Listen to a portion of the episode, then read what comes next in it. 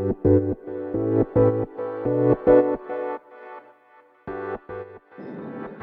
い、皆さん、こんにちは。荒木千恵です。このチャンネルでは、見習いこんまり流片付けコンサルタントである私が、もっとお片付けがしたくなる、そんな情報をたくさん説明していくチャンネルでございます。ということで、本日のテーマは、手放す方法いろいろあるよということについて説明していきたいと思います。どういうことかというと、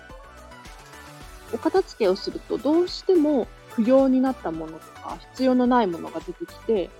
手放さなければならない時があるんですけれど、これ、例えばお洋服だったり本だったり食品もそうなんですけれど、まだ使えるのに捨ててしまうのはもったいないですよね。で、心が非常に苦しいので、捨てるのではなくて手放す。これを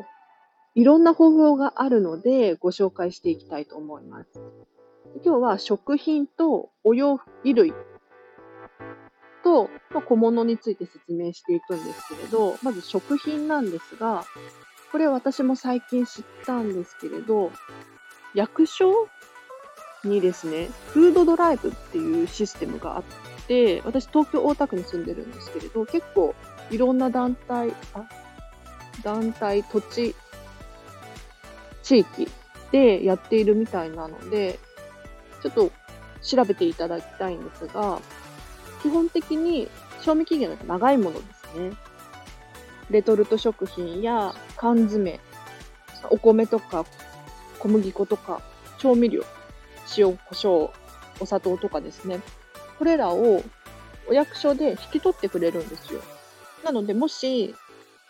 ご実家とか、お知り合い、親戚の方にお米をいただいたりすることがあるかもしれないんですけれど、これをもし余らせてしまっているようであれば、やっぱり食品っていうのも賞味期限がありますので、えっ、ー、と、大切に食べてくれる人に譲るっていうのが一つの手かなと思います。で、次にお洋服ですね。お洋服も、例えばフリマアプリだったり、リサイクルショップに持って行ったりするっていうのもあると思うんですけれど、非常に手間だし、売るほどでもないんだよねっていうものありませんか？捨てるのはもったいないけれど、売るほどの価値がないと思っているもの。これらは私は普段寄付をしています。例えば、ユニクロとかですと、自社製品に限って、えっ、ー、と、引き取りをしてくれます。お店の入り口にボックスが置いてあるので、そこに入れるだけですね。で私がよく使うのは、ザラですね。ファスト、ファストファッションのザラが、えっと、どんなお洋服でもいいから持ってきてほしいっていうボックスがお店の前にあってですね。これは、えっ、と、非営利団体に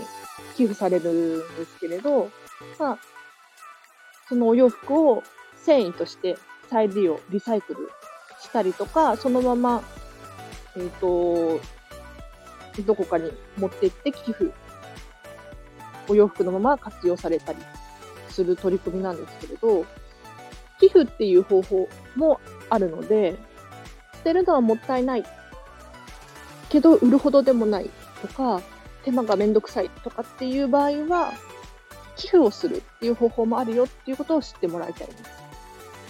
で、今日最後なんですけれど、小物ですね。小物もやっぱりフリマアプリとかリサイクルショップに持っていくのも一つの手なんですけれど、これも私最近知ったのが、オークション代行っていうのがあります。どういうことかというと、オークションに出すのってすごく手間じゃないですか。実際、えっと、フリマアプリで売るのも例えば自分で写真撮って、大きさ測って、重さ測ってとか、調べたりするのが非常に手間なんですけれど、オークション代行サービスっていうのがあって、これ、えー、と箱に小物、まあもちろん価値があるものに限るんですけれど、小物を箱に詰めて送るだけで、代わりにオークションを、オークションのサイトを作ってくれて売ってくれるんですよ。でもちろん手数料が結構取られるので、自分でやった方が得ではあるんですが、価値があるもの、レアなアイテムを持ってい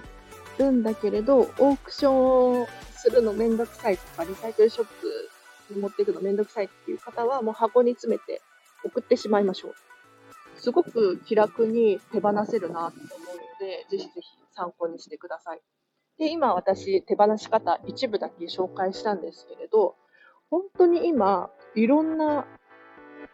手放し方ができるなと思っていて、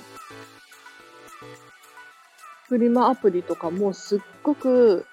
昔に比べて楽に使えるようになっているので、ぜひ、えっと、捨てるのはもったいないって思ってるものも、次の人、大切に使ってくれる人がいたら、そっちの方が嬉しいですよね。なので、もっと気軽に手放せるんだよっていうことをお伝えしたかったです。はい。では今日はここまでですね。どうですか？ちょっとやっぱり日本人なのでもったいない精神とかがあって私も毎回手放す際に本当に心が苦しいんですけれど捨てるっていうよりかは次の人に回すみたいな、そういうイメージで手放すと、心が痛まずに手放せるなと思うので、ぜひ参考にしていただきたいと思います。では、今日もお聴きいただきありがとうございました。えっ、ー、と、このチャンネルではまたこういうことを喋っていこうと思うので、ぜひフォローとかしていただけると嬉しいです。ではまた皆さん、今日もハッピーな一日を過ごしましょう。荒木千恵でした。ありがとうございます。